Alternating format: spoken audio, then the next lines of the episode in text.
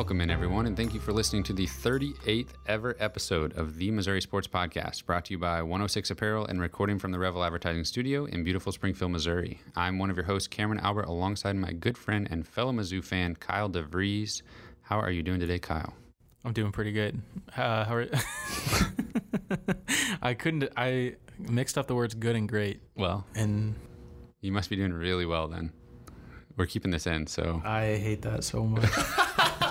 that was really dumb. I know you're doing well because we were just talking about getting sushi. Yeah, we're doing sushi night tomorrow, so looking forward to that. Uh, it's very uh, well. It's not very warm outside, but it's getting warm outside.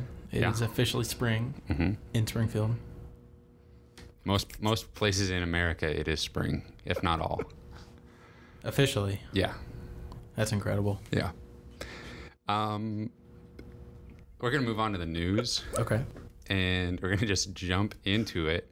Um, football news. Since we last spoke, Missouri had a pro day where scouts got to come watch players do drills and exercises.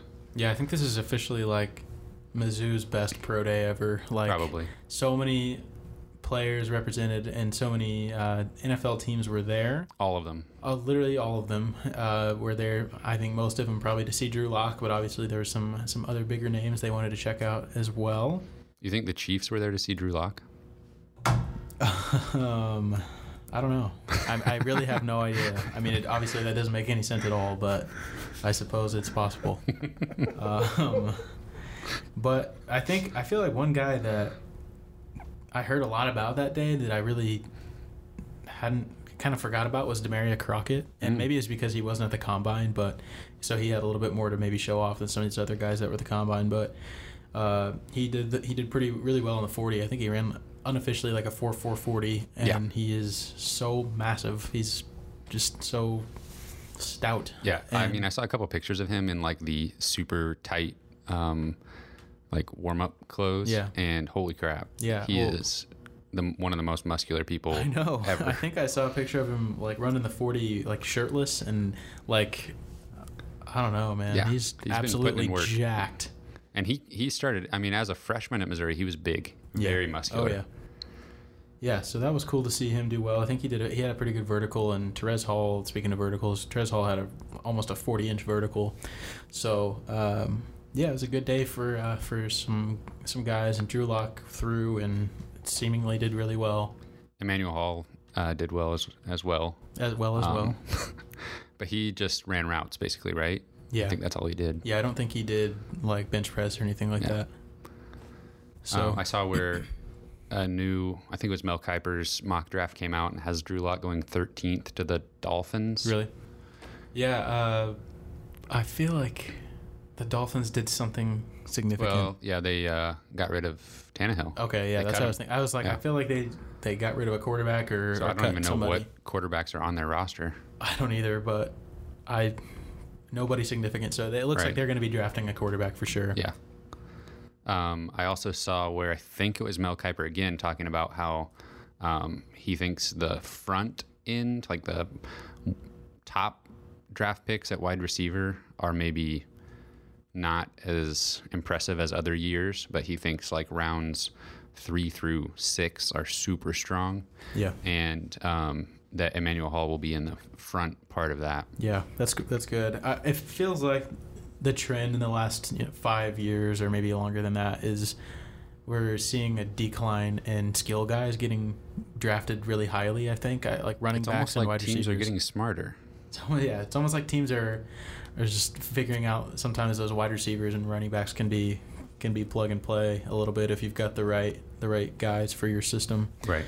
Um, but I mean, yeah, obviously the defensive line is really deep this year, and those guys are obviously very important pieces of, of a team. So, um, yeah, this has been a fun draft season though with, with all the Mizzou guys, and it'll be really interesting to see where they where they go on draft day or days. But I think Mizzou's got a good chance to have five or six guys drafted potentially, which Mhm. would be awesome. Anything else before we move on to the the biggest news of the week? I think that's it. So yeah, this is probably going to be like the title of this episode. Um, if you haven't heard, Jontay Porter re-injured his knee. I just broke the news to producer Cameron last night, and I was like, "Did you hear about Jontay? What did you think I could like possibly be referring to when I said that?" Did I say something No. whenever? I was just wondering if you had any idea. My first thought was, surely he's not staying. Oh, yeah. Well, you actually texted me the, a few nights ago, and I was with family or something, and I wasn't really looking at my phone much, and so I didn't know what you were. You just said, "Did you see the Jontay news?" And I hadn't, so I, I went to Twitter, and I was thinking that he might have made a decision either staying or not staying. But I wish was that been That's the kind of what I figured. obviously not what the news was. No, um, I think it was Alex Schiffer that sort of broke the news on Twitter that uh, he was able to confirm rumors that Jontay had re-injured his surgically repaired knee. Um, there's still not there haven't been really any details about it. It was, but the the main article that I read indicated that it wasn't directly during rehab. It was up. It was just uh, ancillary activity But I think it was on court, wasn't it? yeah, that's Yeah. what the article said. Okay, so who knows what that means? So, yeah, I mean, we could probably just assume that he was cleared for to maybe shoot around or something and Yeah. maybe took a weird turn or something, but you never know. Yeah, it's it is a, truly a bummer, and That was back in October that he originally in- injured it. Yeah, yeah. So it's been it's been a little while, and he's probably had some time to to uh, recover some. So um, it it just sucks that it happened to such a good kid like Jontay. I mean, obviously, such a likable guy and Yeah. a hardworking kid, and um, just the whole family, man. So weird. It is. How and both sisters and now uh, both Michael and Jontay having injury trouble. So it is just bizarre um, how how plagued they have been by injuries. hmm Um, there's been we're a little late on this news, but so there's already been many think pieces and articles written about this. But um, there's been people talking about how this impacts Missouri, and that, that is interesting. Um, not about like whether Jontay will ever play for Missouri again, because honestly, it doesn't really matter, and I don't really care to entertain that at the moment. But what I think is interesting is whether he will stay on the team while he, if he has to have another surgery and rehab that, if he will stay on the team taking up a scholarship. Um, I think that's worth thinking about because I could definitely see if he knows that he's probably not going to come back to Missouri, they would probably be inclined to free up that scholarship. However, if he says that he wants to stay on the team and stay on scholarship, I'm sure they will be happy to allow him to do that as long as he wants to recover. Yeah, I, I'm not sure this really changes much. I mean, he was already injured, and it seems like whenever he moved to Denver, it kind of seemed like that was the the turning point. Like he's no longer doing rehab with the team or anything. Right. He's not really on the bench very much anymore. He was still taking classes online just Yeah. to retain Fully his online. eligibility. So it seemed like that was kind of the point where we realized, okay, he's probably gone, and rightfully so. Um, I mean, he's got to go make his money when he can, and that seems to be maybe even more so the case now. It's you know, I, it'll be really interesting to see how this affects his draft stock because I think it could really be a, a massive red flag.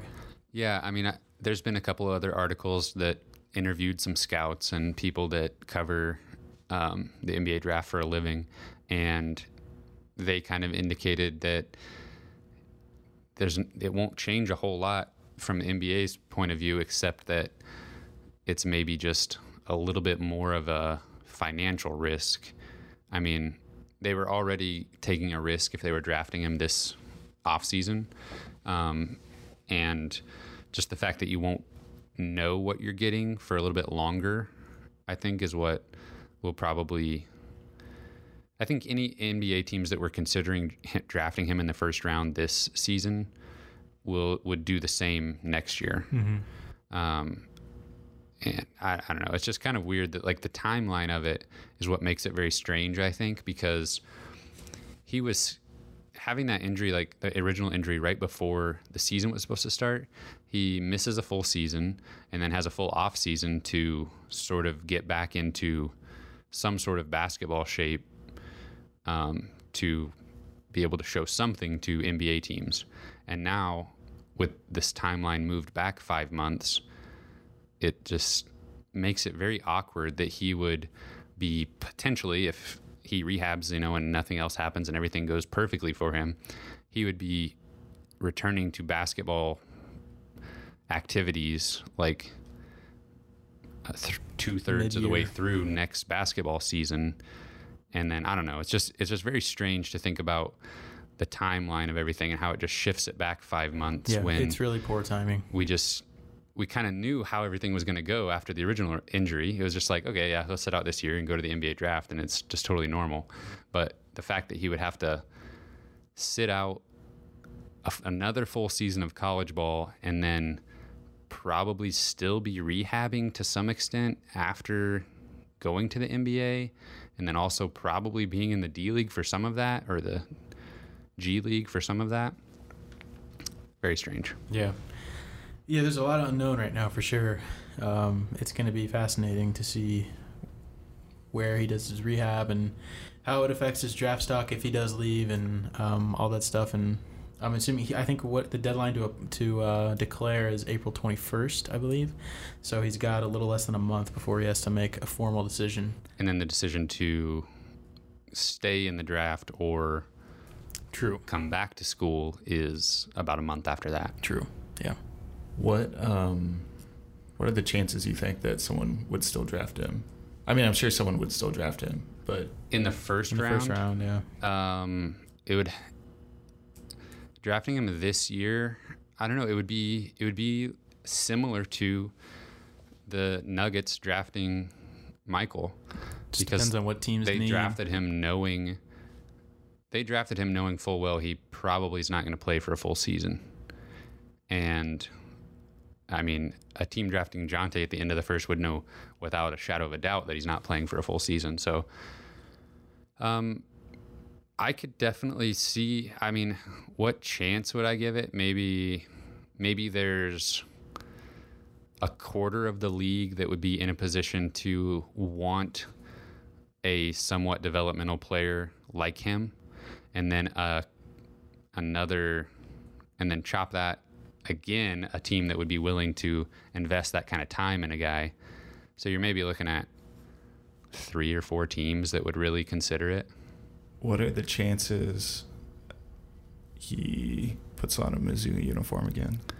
Like point I mean, zero five. Yeah, I mean, yeah, probably five percent or Just like less. if that, like that that scenario would look like him missing again all of next season getting feedback from the draft that says in a two years in a, three years in a row getting feedback saying you might you'd probably be on a two-way contract that i mean best case scenario you're on a two-way contract that would see you playing in the g league maybe one year's guaranteed maybe two. Um, that would have to happen and then he would have to decide that he wants to try to improve his his draft stock back up to a mid first rounder or late lottery pick Ju- Just for So- the sake of discussion, the other side of this argument probably, like for the the really optimistic fans, probably see this situation as maybe Jontay plays the second half of next year, That's what I was. comes back, and ju- because he's going to be rehabbing anyway. Yeah. So like to get he back comes and like playing, just to get in playing shape and to show that he can still play. but also risking. i don't know Sure. i mean I, I guess i still I mean, that's still That I feel like sitting out all of next season and then playing a full season at Mizzou is. I feel like that's actually more likely than oh, okay. playing a partial season next year. Really, I actually I feel like I did read somewhere that a second ACL tear to the same knee can take longer to repair and take longer to recover than the initial tear. So I don't know how much that'll affect anything, Mhm. but um, I'm just thinking like from a pure, f- purely from a sports standpoint, and like getting yourself back into playing shape. Just sitting out the full season and then having another off season. I mean, as I'm not super familiar with ACL tears, so I don't know if there's a point where it just doesn't matter. Like there's there's a point somewhere where you're ready, and an extra off season of getting ready isn't going to help you anymore. So if that's the case, you as know, far as the injury goes. as far as the injury goes, if that's the case, two thirds of the way through next basketball season, then I totally get you know coming back and finishing the season. But um, it just seems like from a uneducated point of view, just sitting out the full season and then having another off season Yeah. to get ready. I don't. I just don't see any scenario where that is could happen where he mm-hmm. sits out the whole season and then comes back to Mizzou again. I just feel like that's like the least realistic thing, just because I feel like he wants to take advantage of the draft. His draft prospect. I feel like one of the reasons why he's so highly sought after is because he's as talented as he is. Like for how, for how young he is, it's Mhm. impressive, and he. I feel like he needs to take advantage of his youth uh, Sure. for how talented and smart he is for how for how young he is. Um, but yeah, I mean, you never know. It, it, it's uh, we may not know for a long time what Yeah. he's gonna do. That's so I mean- crazy though. Like, what if he doesn't reclassify to play with his brother, and then maybe tears his ACL before he leaves high school, comes to Mizzou still, and then actually gets to play a full season? That's just like a big what if thing. Yeah, but- I mean, he he did get to play one full season, so I mean, yeah. that- I so looking that. back, do you think he regrets not leaving after his freshman year? um, probably not. I mean, maybe some part of him does, but he would probably never say it out loud, just I feel because. like he. Oh, sorry, I interrupted you. I mean, he's just seems like the type of guy that once he makes a decision, and like the people around him would be so supportive of that decision, they're not gonna. Nobody around him that actually cares about him is gonna be telling him, uh, "You made a bad choice. Oh, Should have sure. gone pro." Sure. So he's the only influ- the only people that are going to be saying that kind of stuff are people on the internet. So I'm sure he feels fine with his decision, even if because he was.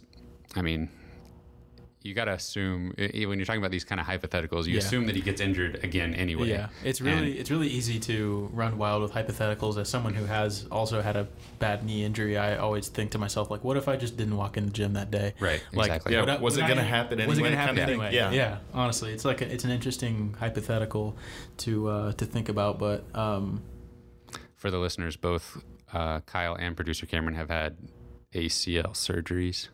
That's what mine was. yeah, I didn't have ACL, but Oh, I had okay. like reconstructive knee surgery.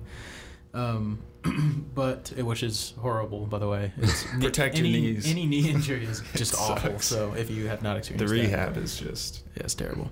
I was reading actually about you. You said mentioned about people that tear it again, Yeah. and I was just kind of wondering, like, if that indicates some sort of, you know, like a real like red flag as far as like this is just gonna Keep be a, a problem that happens that he has forever. Yeah. Um, and I was reading that there's three big things that can influence whether somebody will re-tear their ACL, and one of them is just their physical, um, like kind of like the way they move to some extent, the way they land, the way they turn. Just some people, just the way that they walk around and jump and run predisposes them a little bit to that. Um, and I think when you're nearly seven feet tall, you Get some extra weight too. and you just got i mean that you're inclined to have s- maybe some weird movements Yeah. that aren't the same as somebody who's like six two or something but um, the other thing was just the surgery the original surgery itself um, there's just reasons why maybe it didn't get done or some things didn't get done a certain way and it was you just don't know until you're so far along that it wasn't going to work um, but you would think that he would have the best of the best working on his knee, yeah. uh, future NBA player. So, and then I can't remember the third one was. It had something to do specifically with this. Oh, it was just your rehab, and I'm sure that's not an issue for him. He's rehabbing with some of the best facilities imaginable, probably. But if he went outside of recommendations and say, did something he shouldn't have, It would be interesting to know if it came in normal normal court activities or if he was kind of like screwing around or yeah, like obviously we'll probably never push know. we'll that that. never know. Yeah, Yeah. but it would be kind of interesting to know like well, how also, happened. I'm sure we'd probably know this if it were true. But if it was like the actual like replacement ACL that tore, or if it was like failure of how they replaced it, Right, I'm sure if it was failure, we'd probably know that, and they'd be causing a big ruckus about it. But maybe. Yeah, they may not know that 'Cause kind I know of they like information yet. for mine they like screw it into your Right. like Yeah, and I know that you can, like, it's considered uh, more. Uh, what am I trying to say? There's a better chance of you having a successful rebound from it if you use your own, like, Mm, uh, hamstring or mhm. something, and uh, that's not. But that doesn't always happen. Sometimes it's a somebody else's. Yeah. That's ligament ligament I or had something like a that- cadaver ligament. Oh, really? Oh wow. Yeah. Spooky. Oh, forget that I said that. Never mind. uh, you'll be fine, Kyle. but uh, uh, probably like a lot of Mizzou fans, I was reading some articles about ACL surgeries and re-injuries, and one guy that came to mind. Can I give Jontay my ACL? Yeah, like, like I literally Volunteer. googled that, so it's in my search history. One guy that did come to mind though was Harry Giles, um, as far as having multiple knee surgeries, but he actually had both knees separately, and now is um, and that he was the number one player uh, in high school, and then went to Duke and obviously didn't have the freshman season that everybody expected because of his second injury, but then went on to play, uh, get drafted, and he's now playing for the Sacramento Kings and um, not uh, at a superstar level, but he's on a NBA roster. He spent zero time in the G League, so. Yeah. Well, Well, like I said, that was two separate knees. wishing the best for Jontay, uh, wherever he decides to go or do. Um, super talented guy, really likable guy. So wishing the best for him. Yeah, and he still will have a decision to make um, regarding this year's NBA draft. So we will we'll see what he decides. But yeah, of course, best of luck to him, and hope that he gets healed up. Whether he comes back to Mizzou or continues on to the NBA, we of course want him to have a long and successful career. Uh, speaking of people that had a long career, uh, Jordan Geist has been invited and accepted an invite to a national three on three tournament. Uh, I think this started last season, and um, Kassius Robertson actually competed in it last year. I remember that. It is a three on three tournament where um, NCAA conferences are represented by four players from four players that just graduated, just finished their senior season um, from that conference, and they play for cash. And they actually, the Robertson. winning, exactly, the winning teams get, they bring out a duffel bag full of cash and hand it to them That's awesome. and it's kind of like the anti NCAA. Like these guys are graduated now; they've used their eligibility, so they're going to get paid immediately for playing basketball. Wow. So that would be last year. You were able. I think I streamed a couple games of it. I I, I know it. Uh, Didn't Kassius be- Robertson's team or the SEC do pretty well? They did. Yeah, they won Uh, multiple games. It was like Yante Maten or whatever Yep. his name was played. Yep. I can't remember who else. Okay, I don't either. Um, but that will occur April 5th through the 7th. And it's, they have a Twitter account. You can find it. The Mizzou social media has been kind of, they made a few posts hyping up the fact that he was selected and will play in that. So we'll hopefully be able to watch it somehow. So there's four four guys that were selected Yeah. by the conference. Uh, no, Okay. by the tournament. The Oh. tournament invites people and they either accept or Do decline. they, does he know who his teammates are? I was trying to find that out and I could not find it. And Huh. the way this tournament, the way they've selected players in the past, I mean, if you look at Kassius Robertson, Yante Maten, um, it's guys who have graduated but are not likely to be NBA draft picks. So I thought it would be kind of interesting if we could. I have one name off the top of my head, but I was going to see if we could come up with maybe a decent three on three team out of recent SEC graduates that are not likely to uh, be drafted. Seniors this year. Yeah. Or is the name you're thinking of Admiral Schofield? Um, no, I kind of I thought about him, but I kind of had them maybe him a little higher up, like Draft he- boards. Yeah, Yeah, he might would get drafted. Maybe get drafted and not, and be a little bit higher uh, quality player than what this team could get or this Yeah. tournament could get. I thought of um, Chris Silva Yeah. from South be a good Carolina. He seems like the perfect guy for uh, something like this. Definitely. So probably looking for another guard then. Yeah. Um, I think Quinndary Weatherspoon is maybe too good of a player.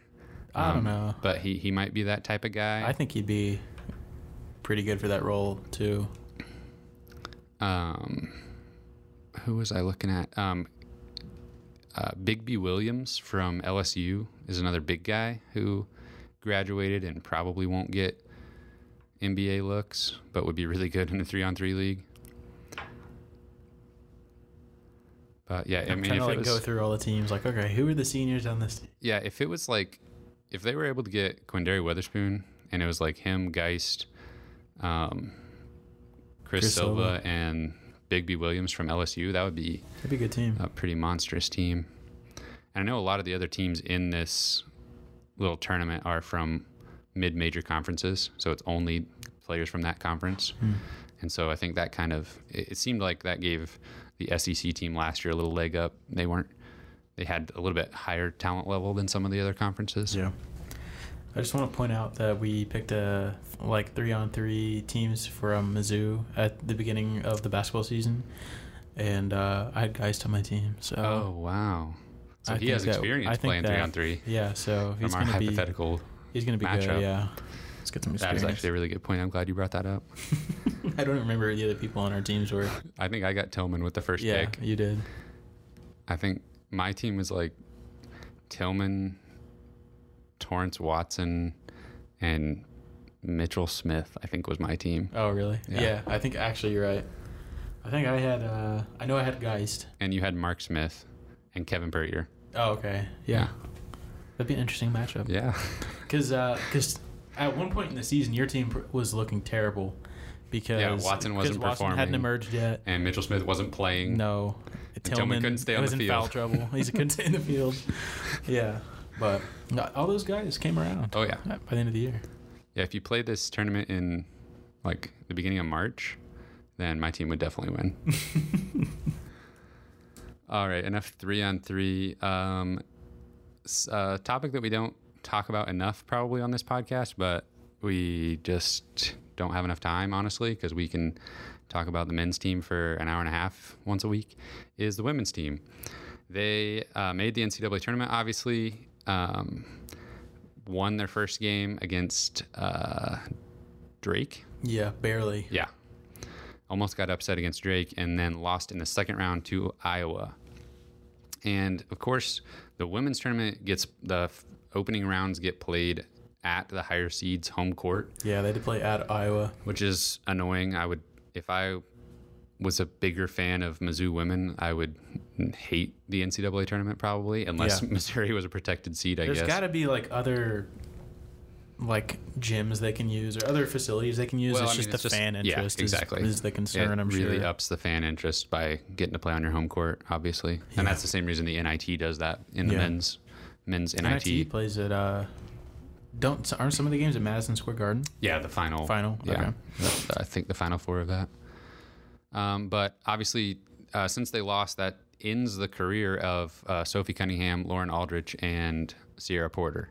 So a pretty, even though um, Lauren wasn't there for four years, that's still a pretty incredible senior class that's leaving. Obviously, Sophie Cunningham is going to go down as, I mean, as of right now, she's the best Mizzou women's basketball player ever Yeah. which Yeah. is pretty crazy that we just we just got to see her play. We literally just got to see the best Mizzou women's player ever play for four years. Yeah. Yeah, she will be remembered forever uh, for in Mizzou basketball for sure. Eventually, she I'm sure she will have her uh, jersey retired. 100% will have her, her jersey in the rafters. So, uh, un- unfortunately, this tournament was just kind of a microcosm of her career. You know, obviously, um, a lot of talent, and it seemed like they Mizzou basketball or Mizzou, Mizzou women's team had some role players for sure, and Amber Smith and some of these other names for sure. They had talent and seemingly good coaching as well, but just could not ever seem to make a run in the tournament and wasn't consistent during the seasons. Kind- Would could beat anybody, but also lose to anybody, Yeah, kind of thing. Every season, yeah. So I don't know. I, I Robin uh, Pingeton gets a lot of praise, uh, as she probably should, because she's bringing in a lot of talent. But um, probably would like to see uh, some more postseason victories uh, down the road for sure. Yeah, I know um, they've got a really good recruiting class coming in with um, Haley Frank from Strafford and um, Blackwell. Yeah. I forget her first name from St. Louis. Yeah, Um, but I and I honestly think that duo if you surround those two with the same kind of role players that have been on these last three or four Mizzou women's teams, um, I think they'll be better all all around teams I think so. than we have seen the last couple of years, which is great because, um, I mean, we're seeing a legendary senior class leave and potentially another legendary freshman class stepping right in. Yeah, it's uh, good timing for sure um, that we're having that big recruiting class come in because definitely some big names on the way out. I remember reading about Sophie Cunningham before when she was a Mizzou commit, and of course she went to Rockbridge High School there in Columbia, so the already a kicker fan for the football team. She was the kicker for the football team, and she was like part of the homecoming court. It's called, I think, right? Yeah. And she went out onto the field in her football pads for the homecoming ceremony, and I you still see pictures of that float around on Twitter and stuff. And also the fact that her Rockbridge team, obviously, she had Lindsay, her sister, there with her uh, some, for three of those seasons, but who was very good in her own right. But they won state all four seasons that Sophie was in high school in a class five That's of crazy. Missouri. And I just remember hearing about that and being like, okay, Missouri's getting somebody here. Yeah. I mean, uh, pretty sure Strafford has won the state championship uh, Right. in their class, so I don't know what it is. Class three, I believe. Okay, yeah, I, they've won it every year. Haley Frank has been there. Is Yeah. that her name? Yep. Did I say that right? Yeah. Okay. So, um, not saying she's the second coming of Sophie Cunningham because she's won state four years in a row, but She's really she's good. certainly a very talented player. Uh, okay, moving on back to the men's side of things. Um, there's at least one scholarship uh, left for this season to be snatched up by somebody, and uh, there's been some grad tran- transfer names kind of floating around. Um, there, specifically, there was actually a JUCO transfer that um, just recently cut his list down to six, and Mizzou did not make the cut for him. Uh, can you remind me his name? I only remember Sean McNeil, Yes. I only remember Sinclair College. and his Twitter handle was like Hot Boy. Yes. It's like okay. Missouri dodged a bullet there. Oh yeah. So yeah, I don't really know what happened with him. We it seemed like we got involved, and maybe we were really interested, and then maybe we weren't, and then we didn't make the cut. So I don't know if that was because we didn't want to make the cut, or if we just weren't in his top six. I don't know. But I I didn't really understand that whole thing. I don't know how much we talked about it on the podcast whenever we offered him, but I don't really understand the plan and I think we agreed to stop trying to figure out the plan because Oh, yeah. because it's just I don't know like why we're going after guards, but uh, we are.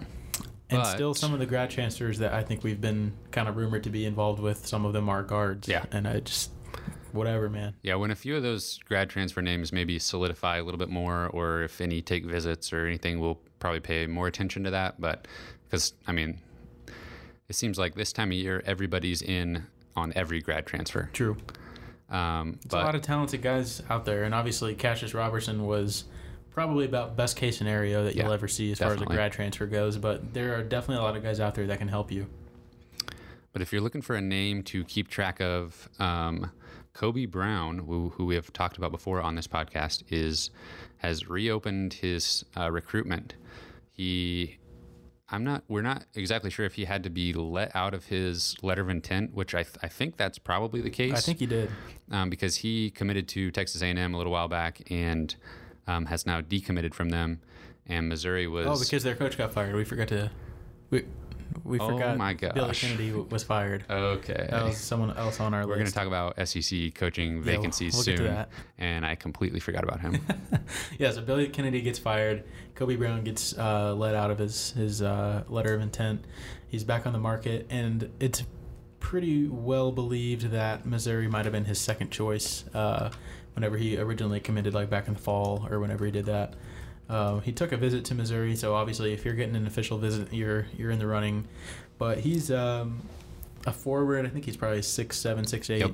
forward, and uh, pretty athletic guy. He's maybe got a little baby fat. He, he might have to trim down a little bit, but um, obviously had a lot of high major programs coming after him. So he's a talented guy.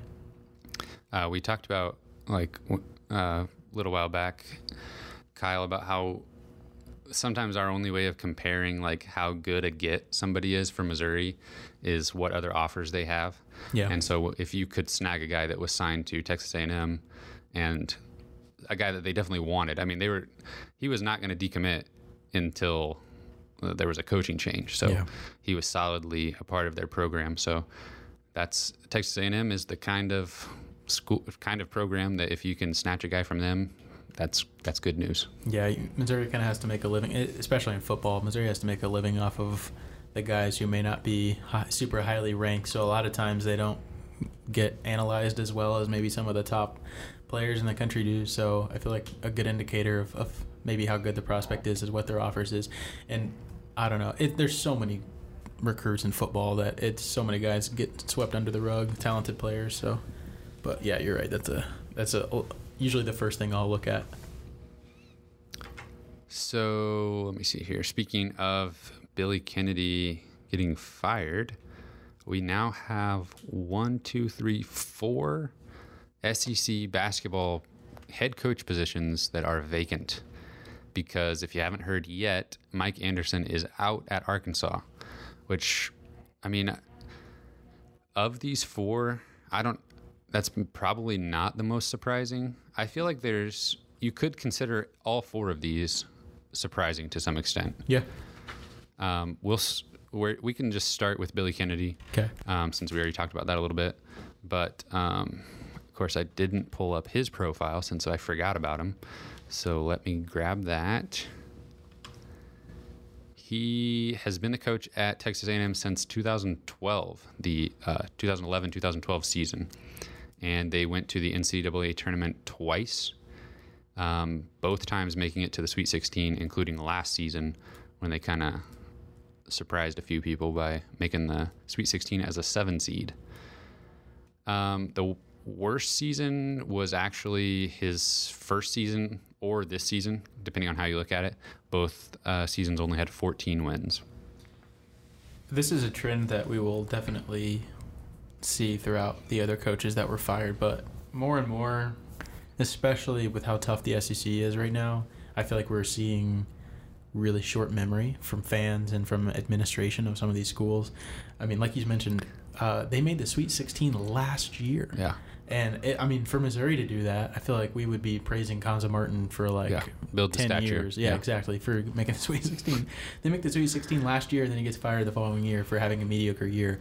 Seems seems interesting, but I feel like You more could and more. you could argue potentially worse than mediocre. yeah. I mean, yeah, they were pretty bad this Yeah. year. They were just, it didn't really seem like. as not far only as were they the SEC standings they are were kind of like the anti-Mizzou in the way that they both teams were bad this year, but one team was playing hard through the whole year, and one team was not. You never know what you're going to get from A and M. right. They just didn't seem bought in. So I understand why he got fired, but it also, I don't know. It's uh, it's just that the trend of, of having short memories. It's the trend of just seeming. See, it doesn't seem like guys last very long anywhere, No. unless you're you know in the extreme top percentage of coaching. Yeah, I mean that's what I'm thinking. Like with the SEC in particular, like if you aren't finishing in the like top five in the SEC, like are you on the hot seat? Mm-hmm. Like I Tom mean, Crean was like an example that comes to mind uh, recently, like at oh Indiana. yeah, from Indiana, yeah, yeah. it's just like it's like the the fans just get kind of tired of you, and you're just like, well, we think we can go get somebody better. So like you've been here five years, so yeah. we're just kind of tired of seeing your face.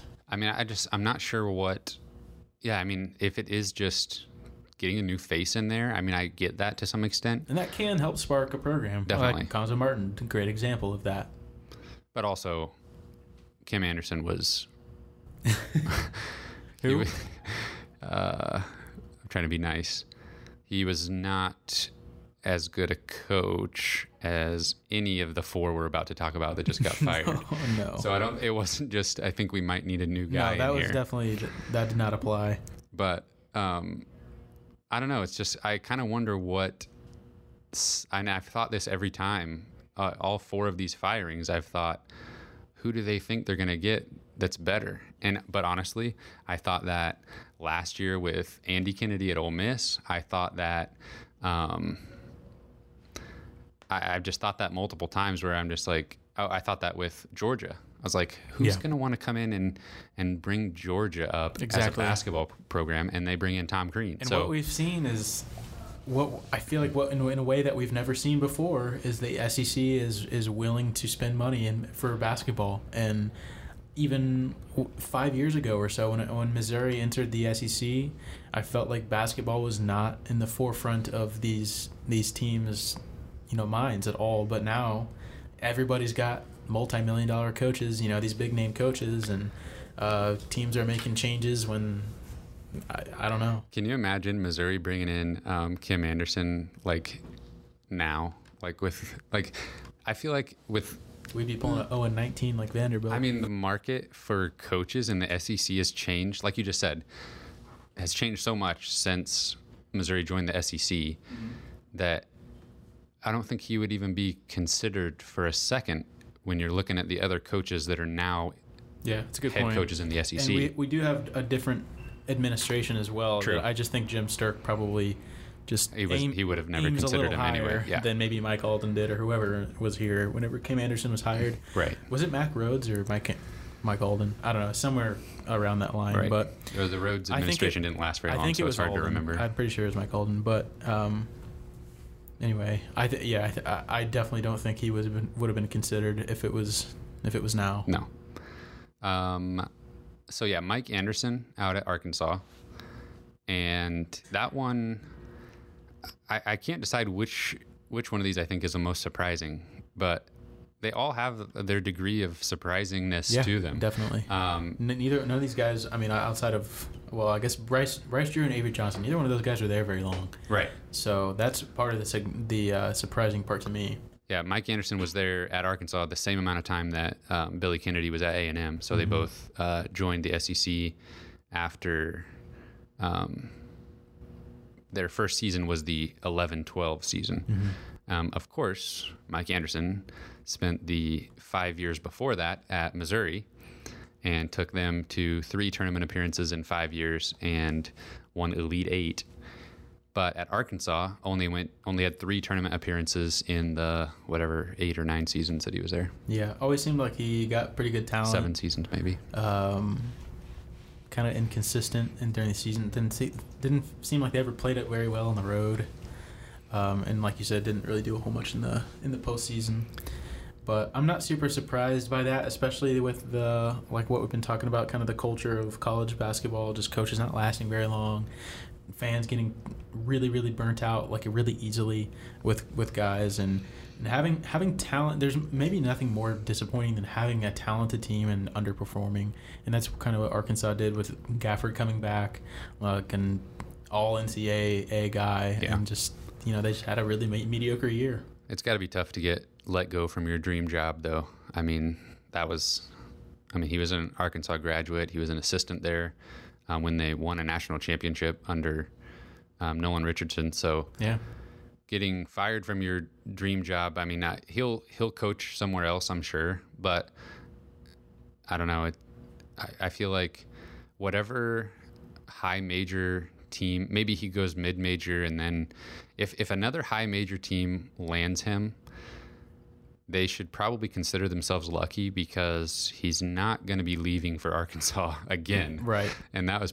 probably the only place he was leaving Missouri for originally. it's possible So, I mean, if he can if he can produce a little bit better than he did at Arkansas, he could he's probably going to stick around someplace for a really long time. Yeah, and I mean, speaking of bad coaches at their dream jobs, obviously Kim Anderson comes to mind again. Like somebody who is just terrible at their dream job and then gets fired from it has to be so like I don't know backbreaking. And Oh, yeah. I, and just going back a little bit, what we were talking about earlier, I kind of had an interesting thought. Like, I feel like Kim Anderson was kind of the last maybe line of guys where uh, almost like Missouri made the example of this is why you have to pay for a good coach because Yeah. we tried to go the cheap route. We tried to go kind of organic, get the maybe not an up and comer guy, but maybe some a guy that doesn't have a lot of experience and maybe he's a good X and O's guy or whatever. He wasn't going to get he was not going to get another um, high major offer Right. to be a head coach. Right. So maybe we go with the under the radar guy and, And if he was blows up. successful at Missouri, he was never going to leave. Exactly. So I felt like Missouri made the example like, okay, this is why you go get Cuonzo Martin or this is why you go get Tom Crean. You, you, Right. you just you fork out the money and you go get the, the better coach Yeah. who has the D1 experience. because I feel like ever since Kim Anderson, there every SEC school to make any coaching decisions has done that, Right. Definitely. including Missouri. Yes. Um, a name that I've seen now kind of thrown around for both the Arkansas job and the A&M job is Kelvin Sampson, who is right now getting his team ready to play in the Sweet 16, his Houston team. Yeah, Houston's really really good this year, and Kelvin Sampson's a good coach. He's he's won a lot of different places. Uh, he apparently has a connection to the Arkansas AD, so I think that's one reason why he's been kind of connected to that job. But um, I would be absolutely shocked if Kelvin Sampson is at Houston next year. Yeah, and it'll be interesting because in the, I mean, we we've seen it already with Bruce Pearl as far as like, he went from an SEC job to an SEC job, and he left Tennessee on not bad terms with the fans. I think the fans would have kept him around forever, The fans loved him. but um, I mean, he was in trouble with the NCAA. He had a, a show cause um, where he basically was out of coaching for a while until that expired. And um, Auburn basically had to put themselves on probation with the NCAA just to hire him. And uh, Kelvin Sampson has the reason I bring that up is because Kelvin Sampson went through that exact same thing um, at Indiana. He only coached there two seasons and then had some scandals break out, and then he resurfaced at Houston and has turned them into a powerhouse. Yeah. So the other two guys that we uh, wanted to mention were Bryce Drew and Avery Johnson. Um, obviously, Avery Johnson out at Alabama, Bryce Drew out at Vanderbilt. Man, I wonder what would have happened if Darius Garland was healthy all season. Yeah, that oh man. I'm sure Bryce Drew's wondering that too. That one which is is kind of interesting because Vanderbilt had one of the worst SEC seasons of any team like ever. Yeah, Uh, but I think this might be the most surprising of any of the firings because Bryce Drew's just he's a bright coach, you know, it's, oh, seemingly. I mean, in any other, mostly every other season that he's been involved with somebody. Uh, this was just his third season at Vanderbilt. He's done a really good job. I think Vanderbilt has a new AD uh, within the last year or two. Maybe that maybe this uh, administration wants to show a little bit, um, show they care a little bit more about basketball. I think some in the past the Vanderbilt uh, administration definitely doesn't care about football. Um, but they've had a decent basketball program in the past, so um, I don't know. I, I feel like Bryce Drew was universally accepted as an up and comer in this business, so I think everybody was a little bit surprised to see him go. But also on the other side of the coin, they're 0 19 in SEC play, and I can't really blame them for. I may No, I mean when, I mean he still had. I mean, take away Darius Garland, that Vanderbilt recruiting class is still Yeah. in the top half of the SEC, Mm-hmm. and they went nine and twenty three and didn't win a conference game. Yeah, that's tough to do. Yeah. Um, Avery Johnson also only had three seasons at no, uh, sorry, four seasons at Alabama. Um, one tournament appearance there, um, which was just last season with uh, Collin Sexton, and that was honestly that hiring was kind for me looking back.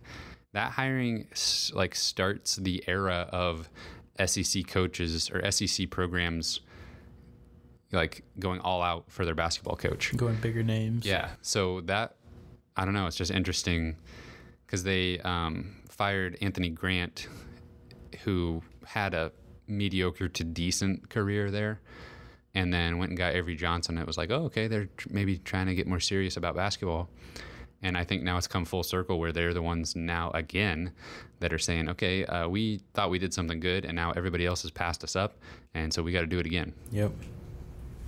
Yeah, th- I mean, there's just so many. Alabama being one that definitely comes to mind, where football takes precedence in in their program, and the basketball program just hasn't meant a whole lot historically. And but right now, it does. It's an arms race right now with the SEC teams in basketball, just unlike at any Yeah. other time. Yeah, it's going to be really interesting to see what what unfolds with these um, open positions. One name that I did see associated with the Vanderbilt job was Johnny Dawkins of UCF, Interesting. who just got bounced from the NCAA tournament in one of the most heartbreaking ways imaginable uh, when they could not finish off their upset bid of Duke. That was such a great game. That actually was incredible. Yeah. I, Cameron, uh, producer Cameron and I were talking about it yesterday too about how, man, it seemed like UCF had that game and there was like a Is that missed alley oop? yeah that in Oh transition gosh. that like fast break alley oop that they couldn't get down that would have put them up six, and then also giving up an offensive rebound on, on a, free throw. I don't know. That Yeah. should never happen. They And that really- was that was Aubrey Dawkins that didn't block out. Yeah, um, he had like thirty something points. yeah, didn't block out RJ Barrett, and that's. I mean, you can argue that Barrett like pushed him, but also when you have position like that from Yeah. a free throw, you can't allow yourself to be pushed off your spot. Yeah, I he was the one that missed the tip at the end too, wasn't Yeah. he? Man. What a terrible ending. Is he a senior? Yeah. I don't know. Is he? Oh Yeah. wow, what a horrible way to end your career. Such a good player too, but uh, yeah, that was that was painful to watch. And of course, the Zion play where he was driving in and it's kind Yeah. of controversial. Some people thought it was an offensive foul. So. Right. A lot of things went Duke's way at the end of that game, and things that were I was ob- controlled by the refs, things that were not controlled Yeah. by the refs. I was definitely rooting for UCF, even though this Duke team is probably one that I've liked the most, maybe ever, Yeah. since I knew who Duke was. yeah, This is probably, for me at least, the most likable team they've had because it's so fun to watch Zion I play. like Zion. I don't know how you couldn't. and even for me, RJ Barrett just he played in the tournament of champions, so I have a soft spot for him. Yeah, Um, and I got his autograph in Springfield, so um, I don't know. I kind of like this Duke team, but I was still obviously rooting for UCF, Yeah. also so that we could use the transitive property of basketball and say Mizzou greater than UCF, Yeah. UCF greater than Duke. that would have been all over Twitter. Yep. Um, well, um, I had d- down here that we should talk about the first two rounds of the NCAA, NCAA tournament a little bit. Yeah. Um, Well- obviously, that was a huge game. Um, was there anything else that stood out to you guys? Well, I mean, one thing we talked about in our kind of preview of the tournament uh, last week was the top eight teams or so, the top two C, uh, all, all the ones and twos, and then maybe some of the threes are really separated from the rest of the pack and are really, really good. And that proved to be incredibly accurate uh, in the first few games, the first two games of the of the tournament, because I think all the one, two, and threes are are intact still, and in the Sweet 16. Yeah, there's Cameron's a lot of gathering lot of our, our brackets over here. Thank you. But yeah, uh, all the ones, twos, threes, and I think two of the of the fours are still in the tournament in the Sweet 16. So a lot of the big boys moved on. Yeah, very like I think you just said, Cameron, very chalky. Yeah. Um, but no rock jock because they're gone. no, of course not. That was actually fantastic to watch. yes. Um, Auburn destroyed them. I'm super excited to watch Auburn, North Carolina. Auburn is so good right now. Um, there was. Um, I have to make it. I have a confession to make. Okay. I was not. I didn't have to work uh, that first, the Thursday, the very first day of the tournament, and so I stayed home and watched a lot of basketball. And I stumbled upon a live stream that was the guys over at Barstool Sports um, live streaming them watching the games that they were betting on, and it was incredibly entertaining. Um, I'm not a big fan of the Barstool president, uh, Dave Portnoy, but I feel like he's pretty annoying. And um, but he placed a thirty thousand dollar bet on Yale to cover against LSU. And if you remember that Yale LSU game, it was very close at the end, and even closer if you were only looking at the point spread. And so he lost that one because Yale couldn't cover. And then he lost another thirty thousand dollars. I think he did. He actually picked. He picked LSU. Yeah, you're right. You're right. He picked LSU to cover against Yes. Yale. Yeah, and, Yale just kept making all these crazy threes at the end to like keep inching closer. Even though the game was over and it was meaningless, but they just kept making threes. Right. And uh, yeah, that was hilarious. so, they were those guys were losing their minds on that live stream. So that was I had that up up on my phone, one game on my laptop, and another, a different game on my TV. So Yeah, I was very entertained. I uh, also had all of these windows open at, at work. nice.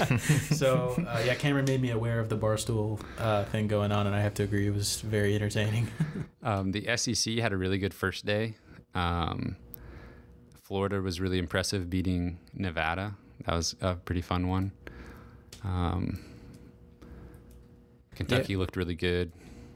yeah, really good against Abilene Christian. Um, Their game against Wofford was crazy because Wofford has the um, NCAA all-time leader for career three-pointers made, and he went 0 for 12 from Wow. three against Kentucky. That's lucky. and it was a close game. yeah. How is? Do we know if PJ Washington's going to be able to come back? I do not. Yeah, there there was just not a lot of real like shocking upsets or anything. There was, I think, K State and Wisconsin both yeah. losing. yeah, I mean, either one of hmm, those the Oregon very, one wasn't. It Yeah. according to Vegas, it wasn't an upset. No, it I wasn't. I don't really understand that, but and uh, they knew so something. crazy. And UC Irvine was like a 30 win team. So I don't I feel like either one of those upsets were very surprising. I feel like every year there's always at least one that's just like, wow, I never could have seen that coming. Uh, but that really wasn't the case this year. Um, there, there was a potential for a couple. Uh, Bradley had a really good game against uh, Michigan State. oh yeah, that one was a fun one Uh, to watch. Colgate played really well against Tennessee. Isn't that a uh, toothpaste? Yeah, the Colgate toothpaste. That's their mascot. That's Tennessee their almost lost to toothpaste. Yes. and actually, Virginia was down at halftime Oh, yeah, against that was Gardner really. Webb. Can you so Twitter loved that, of course. Oh my god, I was rooting against Virginia so hard. It looks like it's still undecided whether PJ Washington will be back for the Sweet 16. Gotcha. That'd be a shame if they are if they lose with him not playing.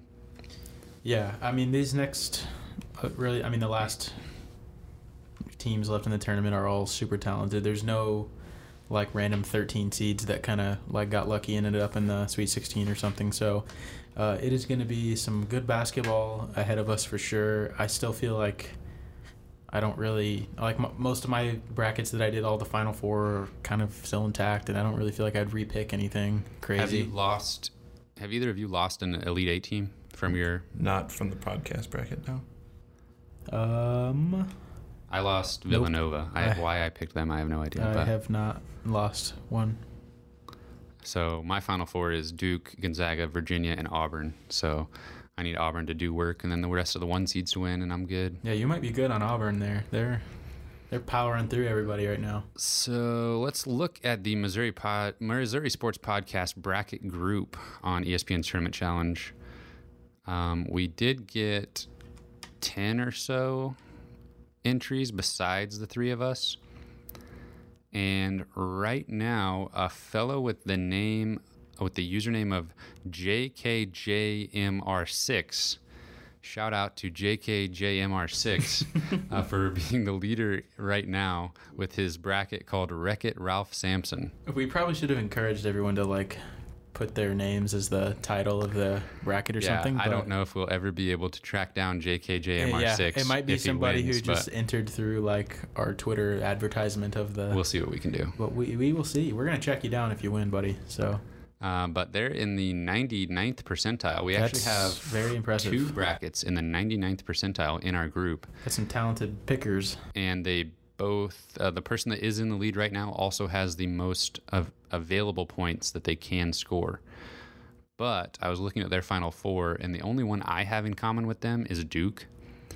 So i need my other three final four picks to come through and then i might have a shot at, at getting back up there towards the top Wow, that's gonna be great to watch. Yeah, I only share Duke too. Did you see uh, the Tyler Beatty's in our? well we did say the uh, the group motto is i love tyler beatty so i'm not shocked that he joined Yeah. Although his, who. although his ESPN username is KD93, yeah, I don't It's know. It's very fishy. it's interesting. Oh no, that's weird. Um, in eighth place right now is Mizzou Tard. So I don't really know what that means, Yeah, but shout out to Bill, our, our uh, friend of the podcast, Bill. Uh, not doing so hot right now, but he's. I mean, you never know. He's gonna make a. He's gonna make a strong push. I can feel it. So, yeah. so thanks for. Uh, that, And Bill. also shout out to Gabby with the bracket Where Am I? Um, sitting at a solid 10 percentile of all the uh, ESPN Tournament Challenge brackets.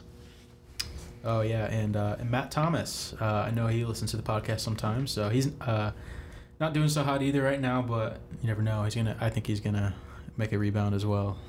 Yeah, shout out He's- to he's anybody that actually winning, put their so, name on. Yeah. All right. Uh, what get, what matchup are you looking forward to most of, of what's left, or for the Um, for the Sweet 16 matchups? I don't have them uh, directly in front of me. I can I can get pull them up really quick so I can give you an educated answer. But I really am looking forward to Auburn, North Carolina. I think that's going to Oh, be yeah. a really really fun game because both those teams play super fast. So or could, just if there's one that maybe a potential future like uh, Final Four matchup that you want to see. I think um, Probably- Virginia, Tennessee Yeah. in the Elite Eight would be a really cool matchup. Duke and Michigan State will probably Yes, definitely. probably play each other. Um, that West region, though, maybe I'm I'm I'm not too excited about that one. I feel like Texas Tech, Michigan will be kind of a defensive struggle, Yeah. and for some reason, I know Gonzaga has really good offense, but for some reason, I'm just not ever really excited to watch them, Yeah, I And- actually have uh, except for when they had Johnathan Williams. I actually have Florida State and Texas Tech in the Elite Eight, so I actually don't even have the top two seeds in the region. That'll probably not be right. But we can only hope. is Oregon the best 12 seed ever? Mm, no, Probably not. I don't know. Didn't Mizzou make a run as the 12 seed a while like a while back? I can tell you. You can tell me, all right. Um, I don't know what seed they were when. Uh, I, I almost just said, I almost just said Brady Quinn instead of Quin Snyder. you know when Brady Quinn coached them to the uh, Elite Eight, they were a 12 seed. Kyle dominating his Mizzou history. When what, what year was that? 2002. Oh wow, okay. I felt like it was longer ago than that. They So, were yeah, so Quin Snyder would have been the coach, yeah. yeah, or Brady Quinn. Or Brady Quinn, yeah. Brady Quin Snyder. They interchangeably kind of switched off Yeah. coaching But the yeah, team. Wow, yeah, they were the 12 seed and made it to the Elite Eight. So unless Oregon wins, then definitively they are not the best 12 seed ever. We can, yeah, absolutely. Well, I think that's all. That's about all the information I have for the folks. Yeah, that that does it for me. Uh, Producer we, Cameron, anything you want to say? we found Uh, a way no. to we found a way to fill a hour without talking about any Mizzou games There- yeah. for the first time in like six months. Yep. And what sucks is we could probably fill two hours if we really wanted to. That doesn't suck. yeah, well, we're not going to do it. Yeah, we're, Don't- we're, don't we're worry. not, don't worry. You want to let the folks know where they can find us? Absolutely. Um, you can find us on iTunes, Google Podcasts, and Spotify. You can tweet us at Mizzou Sports Pod, and you can email us at Missouri Sports Pod at gmail.com. And you can find me on Twitter at C underscore Albert08. Thank you everyone for listening. We'll see you next week.